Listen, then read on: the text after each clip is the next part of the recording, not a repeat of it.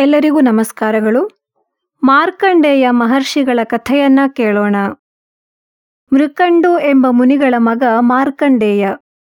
ಮಾರ್ಕಂಡೇಯ ಹುಟ್ಟಿ ಐದೂವರೆ ವರ್ಷದವನಾಗಿದ್ದಾಗ ಅಲ್ಪಾಯುಷಿ ಎಂದು ಆರು ವರ್ಷವಾದಾಗ ಈತನ ಮರಣ ಸಂಭವಿಸುವುದೆಂದು ಮೃಕಂಡು ಮುನಿಗಳಿಗೆ ತಿಳಿದುಬಂತು.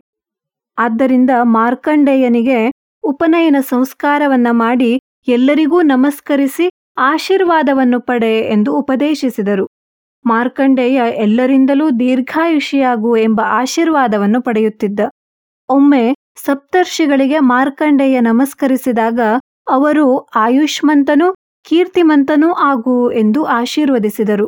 ನಂತರ ಈತ ಅಲ್ಪಾಯುಷಿ, ಇನ್ನು ಕೆಲವೇ ದಿನಗಳಲ್ಲಿ ಈತನ ಮರಣ ಸನ್ನಿಹಿತವಾಗಿದೆ ಎಂದು ತಿಳಿದು ದೀರ್ಘಾಯುಷ್ಯವನ್ನು ಹೊಂದು ಎಂಬ ತಮ್ಮ ವಚನ ಸುಳ್ಳಾಗದಿರಲಿ ಎಂಬ ಕಾರಣದಿಂದ ಮಾರ್ಕಂಡೇಯನನ್ನು ಬ್ರಹ್ಮನ ಬಳಿ ಕರೆದುಕೊಂಡು ಹೋಗಿ ದೀರ್ಘಾಯುಷ್ಯವನ್ನು ಕರುಣಿಸಿದರು.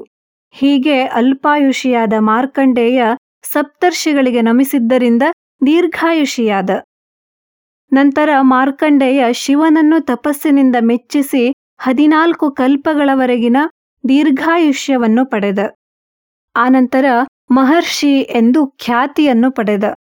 ಆದ್ದರಿಂದಲೇ ಯಾರು ಹಿರಿಯರಿಗೆ ನಮಸ್ಕಾರವನ್ನು ಮಾಡುತ್ತಾರೋ, ಗುರು ಹಿರಿಯರ ಸೇವೆಯನ್ನು ಮಾಡುತ್ತಾರೋ, ಅವರ ಆಯಸ್ಸು, ವಿದ್ಯೆ, ಯಶಸ್ಸು ಹಾಗೂ ಬಲ ಇವು ವರ್ಧಿಸುತ್ತವೆ ಎಂದು ಹೇಳುತ್ತಾರೆ. ಧನ್ಯವಾದಗಳು.